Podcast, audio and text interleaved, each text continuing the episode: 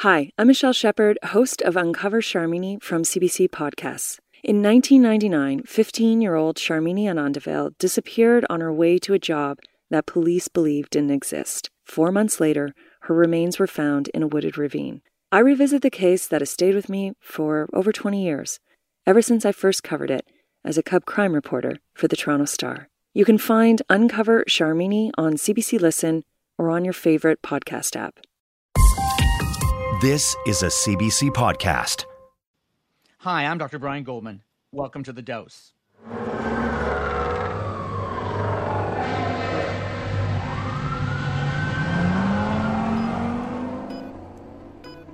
Well, unwanted noise like that is all around us, especially if you live in a big city.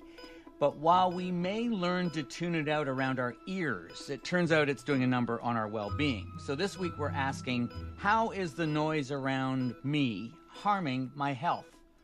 Hi, Tor. Welcome to the dose. Hi. Thanks for having me. Uh, until I started working nights in the ER, I would never have believed that a floor polisher could make the most annoying sound on the planet, at least to me. So, what noise bothers you the most? Oh, wow. Tough question right off the top. I guess I have to say traffic noise because that's what I talk about most of the time. and you don't tune it out? Uh, I think I've probably taught myself how to tune into it more than I would like to, just uh, by virtue of my line of work. Sounds like you're the person we should be talking to. But before we begin, can you give us a hi, my name is, tell us what you do and where you do it? Just ad lib. Sure. Uh, my name is Tor Oiamo. I'm an associate professor in the Department of Geography and Environmental Studies at Toronto Metropolitan University. And uh, this this year only, I'm also um, visiting researcher at the Norwegian Institute of Public Health, where I'm helping them with a national noise project. Sounds interesting. Well, let's uh, let's begin with our questions, and let's begin with a little bit of noise.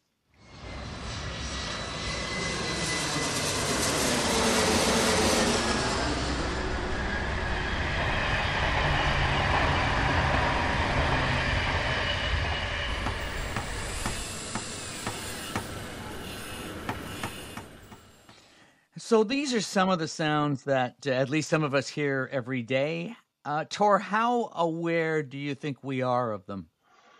We do get used to it in in some sense, but our bodies don't necessarily uh, agree with that. So our nervous system and our sensory system is, is really trained and evolved to be on guard all the time, and that includes our hearing. So while we might not wake up, we might not be annoyed or disturbed by a sound, um, we we're still going to register those sounds, and our, and our, our nervous system is still going to process that to some extent. And there's going to be some small response that that can cascade in various forms and at various levels uh, throughout our body. So let's try to break that down a little bit. What is happening inside our bodies when we experience the kind of noise that we just heard, the variety of noises that we just heard? Any sound when it's first registered is, is going to go through uh, some some parts of our brain where it's assessed in, in, some manner to decide whether or not it poses a threat to us if it's something that we need to to respond to. If we do not immediately or familiarly know that it's not a harmful threat it does cascade and a bit of a stress response goes through through the system, our, our stress stress axis as we call it, uh, which which then release a number of different stress hormones in our body, and over time, uh, just small stimulations of that system, releasing even small amounts of those stress hormones, can lead to pretty serious outcomes over uh, several years or decades, uh, and that's where we see those the worst health outcomes that are associated with excessive noise exposure, like cardiovascular disease. We'll get into those in just a moment, but I just want to just nail down that point about awareness. How aware of noise do you have to be to have your health affected by it? There's obviously individual differences. Some of us will sleep through literally anything and, and are better able to tune tune sounds out, I suppose, and, and others are, are very noise sensitive, but it doesn't really have a strong correlation with the health outcomes on the other end of it. So it turns out it doesn't seem to matter that much, at least at the population level, how how sensitive we are as individuals. There's definitely a lot of evidence suggesting that the extent to which you are annoyed doesn't necessarily determine the extent to which persistent noise exposure can be harmful. So we do want to to to focus on on the impact on our health. So what has the research shown about how noise is like a airplane flying overhead every few minutes or the traffic outside our window? Uh, how do they uh, impact our health? Yeah, so there's been a, a lot of research uh, over many decades now. Like this really goes back to well over 100 years. As soon as industrialization started, people started being suspicious that these new mechanical sounds that, that were becoming persistent in daily life were going to have some effect on us. But going back to sort of the modern era of it in the 50s, 60s, and even 70s, you know, they found that around 50 to 55 decibels of, of sound averaged over a 24 hour period, which can be the result of a lot of different types of sound exposures, of course significant health effects start occurring. And Tor, are those health effects primarily cardiovascular effects? Noise is a stressor, and high blood pressure is is a pretty obvious uh, outcome of stress, like any other type of stressor might be. So, uh, immediately, I suppose, when we had the opportunity to do these big epidemiology studies, cardiovascular disease is where we went first, and with respect to blood pressure specifically, that there's been some mixed uh, mixed findings actually, but ischemic or, or coronary heart disease, where vessels in your heart start clotting up a bit and, and not not passing blood through properly due to inflammation of the muscles and, and arteries in the heart. That's definitely the most common and, and most well evidenced or documented health outcome, and in particular, that outcome linked to traffic noise traffic as specific source is the one that's been studied the most, but there are some really good and uh, robust studies now that also find effects on on stroke, on diabetes, and, and other more downstream health outcomes noise has been identified by the World Health Organization as a major risk to health. So that would suggest that at least that body believes that there there's enough evidence here to declare that that noise is a health risk. Would you agree? Oh, 100%. So those WHO recommendations or statements that you refer to are, are based on a really comprehensive meta-analysis or review of you know more or less all all the studies that have been conducted uh, up until 2018 or so. Yes, the, the link between traffic noise and ischemic heart disease, like I said before, too, is, is what we know has the strongest evidence. That's the one, there's high confidence around that. And then when you get into uh, exposures and outcomes, for example, air traffic noise and, and high blood pressure, there's just not the number of, of studies out there to have high confidence in the results, but that doesn't, you know, that bar is really, really high, right? We're, we're talking mm-hmm. about very, very, yeah, very demanding qualifications on, on the evidence when it's put together to that level, which of course there should be. So that's physical health. What do we know about the connection between noise and mental health?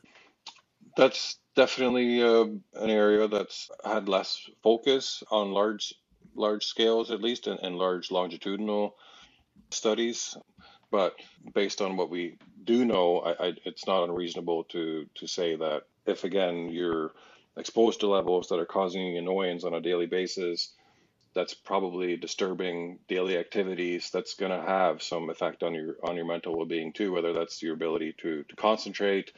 A lot of us have been working more at home uh, the last few years, and I'm sure many of us have been forced into paying attention to uh, sounds in a different way than we were before too, and and uh, whether that qualifies as a mental health outcome, you know, again over time, these things can can add up as well. I did want to ask you, how do constant noise and intermittent noise affect us differently? Are they different?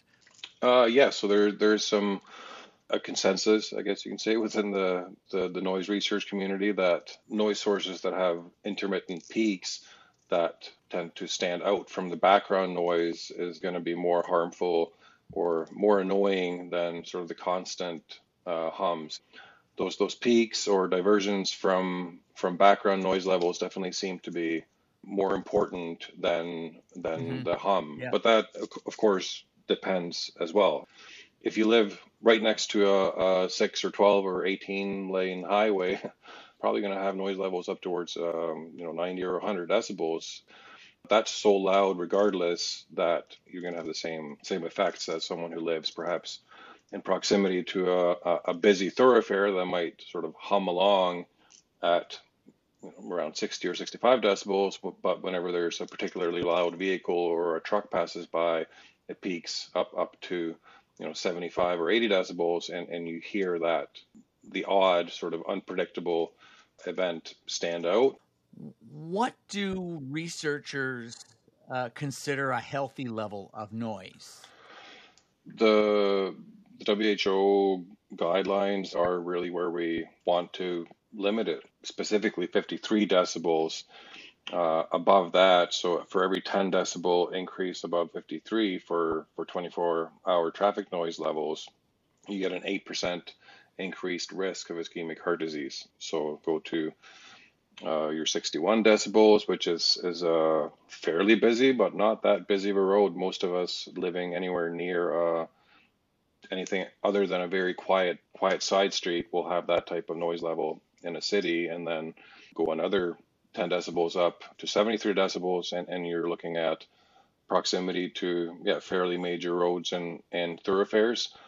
I talk a lot about traffic noise because that's the most ubiquitous, it's the most common exposure, it's the one where we can get the most bang for the buck in terms of reduction and, and consequently reduced health effects too.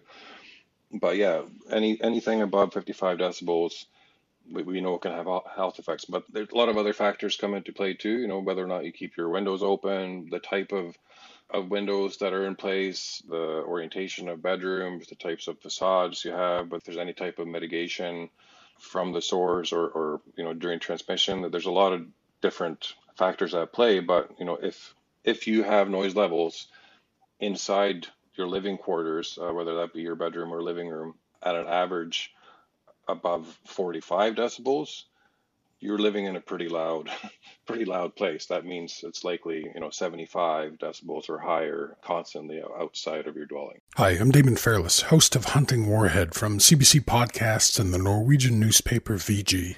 Hunting Warhead follows a global team of police and journalists as they attempt to dismantle a massive network of predators on the dark web. Winner of the grand prize for best investigative reporting at the New York festivals and recommended by The Guardian, Vulture, and the Globe and Mail, you can find Hunting Warhead on CBC Listen or wherever you get your podcasts.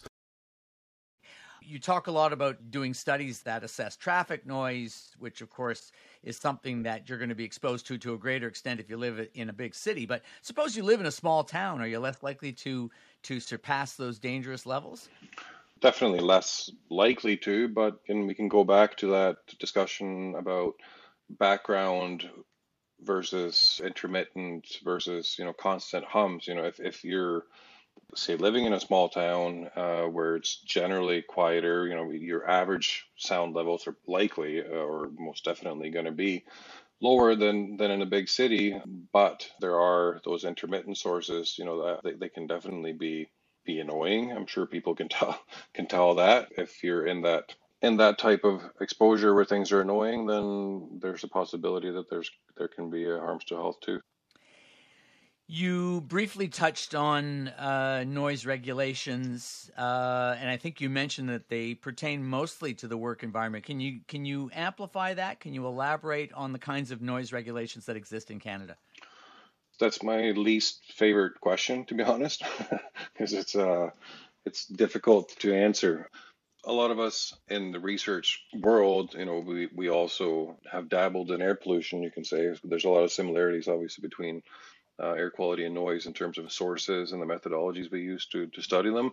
When we compare them for air quality or air pollutants, the ones that we know most certainly have harmful health effects, there are federal limits. There are no limits on noise levels, federally or provincially. There are guidelines provincially for, for dealing with transportation sources like uh, roadway and, and railway exposure, whether that's when you're doing an environmental assessment to expand a road or when you're putting in a new neighborhood, but it's really left up to whoever's receiving that assessment to decide whether they want to follow those guidelines or not. I, w- I would say, in general, the, the legislative framework for environmental noise of this of the sorts that I have been talking about and, and that, that, we do research on is is weak. A lot of it is is is going to be left to personal responsibility. So, what's your advice to people who are trying to shut out noise in their environments?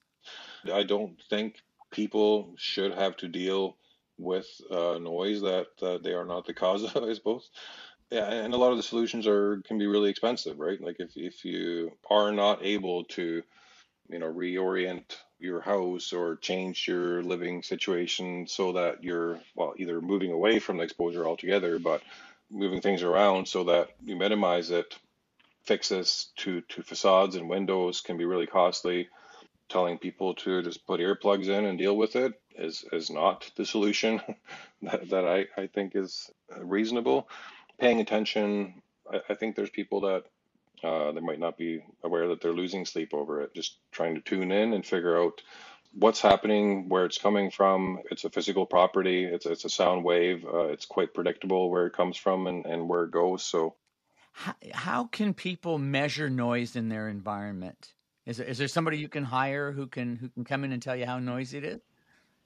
Uh, yeah, so there there's uh, quite a few consulting firms that that do this on a regular basis, but that's probably not within the scope of uh, reasonable expense for individuals. There are more and more apps available. Uh, we all, pretty much all of us, carry a, a smartphone uh, with us, and and you can download apps that that measure sound pressure levels. How precise they are is, uh, of course, questionable, but iPhone apps particularly one called NIOSH, which was made by the American Occupational Health Institute. That's a pretty reliable one because they've, they've been calibrated and, and all iPhones are the same. When you get into Android phones, it's, it's a bit all over the place, but you'll you'll still get a pretty good idea of, of uh, the general levels that you're uh, around. We know, of course, that uh, noise can affect health, and patients in poor health tend to be hospitalized. Uh, how important is it to reduce noise in hospitals? Yeah, so there's been quite a bit of research looking at noise in, in hospitals, as I'm sure you're aware of, and research suggesting that you know people with uh, less noisy environments around the hospitals actually recover more quickly. I think it's a very high priority. So when I when I think about what what needs to be done first uh, in a city like Toronto, but anywhere for that matter, is is looking at healthcare facilities and, and schools and, and making sure those are, are places where we, we mitigate the noise to the best extent possible. First you know vulnerable vulnerable people uh, people who are sick and trying to recover any, any additional stressor there is going to be an issue of course. And for students you know we know that there's cognitive uh, impairments from too much noise exposure. There can be differences between reading and, and, and learning and writing comprehension. In environments that are really loud. So I think it's very important. And finally, Tor, uh, on a larger scale, on a more conceptual or philosophical scale, how could we think about sound differently? I like to put the rhetorical question out there. You know, we, we care a lot about what, what things look like in our cities and in our built environments. Why don't we care as much about what they sound like? It's a very important sensory system. They can bring great pleasure, as we all know, when we, we uh, listen to music and hear pleasant sounds in general. But on, on the flip side, it can be very harmful too. So I think it's just a, a matter of realizing that it doesn't have to be this way there are uh, alternatives and there are better ways to move forward, which which is happening in different ways all around the world. And you know, there's no reason why city can't uh, also be a pleasant soundscape. Of course, you're not gonna you're not going to eliminate cars. You're not going to eliminate transportation sound, but you know we, we can do a better job of keeping those away from people, at least in the environments that people have to be in. Well, Tor Oiamo, uh, thank you so much. That's good advice, and uh, I'm certainly going to be paying more attention to noise as a result. Thank you for coming on the dose. Thanks for having me. Tor Oiamo is an associate professor in the Department of Geography and Environmental Studies at Toronto Metropolitan University. Here's your dose of smart advice noise is all around us. The connection between noise and hearing loss seems obvious. Hearing loss is one of the most common chronic health conditions, right up there with diabetes and cancer. Noise exposure away from your job can damage your hearing just as much as working in a noisy place. There's a growing body of evidence that chronic exposure to noise can be hazardous to our health in other ways, yet it's a risk that goes largely unrecognized by many of us. Exposure to 50 or 55 decibels on average over 24 hours affects health adversely. Noise exposure activates a part of the brain called the amygdala, which enables the body to sense danger and react to it by secreting excess cortisol and other stress hormones. In turn, these hormones increase the risk of high blood pressure, heart attacks, and strokes. Noise also activates the sympathetic nervous system, which raises heart rate and blood pressure and triggers the production of inflammatory cells, which damage the body. Noise also has an adverse effect on mental health, though the research thus far is less robust. Studies have shown that people who live in areas with high levels of transportation noise are more likely to have highly activated amygdalas inflammation in their arteries, and major cardiac events like heart attacks and strokes. According to the World Health Organization, average road traffic noise above 53 decibels or average aircraft noise exposure above 45 decibels are associated with adverse health effects. There's little evidence that people get used to noise in any way that minimizes the impact on health. If anything, prior exposure to noise primes the body to react, which increases the impact of cardiovascular risk. And while rural and remote areas might have less constant noise than big cities, those who live in the countryside are at risk from sudden intermittent noise, such as from trains and passenger jets flying overhead. To prevent health problems related to noise, the WHO recommends nighttime noise exposures of less than 30 decibels inside the bedroom and less than 40 decibels outside the bedroom. Things you can do to reduce exposure include wearing earplugs and investing in windows that block out noise. But many of these fixes are well beyond the price range of individuals. Canada has laws on the books that restrict noise pollution, but these laws tend to be weak on enforcement. If you have topics you'd like discussed or questions answered, our email address is thedose at cbc.ca. If you like this episode, please give us a rating and review wherever you listen. This edition of The Dose was produced by Isabel Gallant. Our senior producer is Colleen Ross.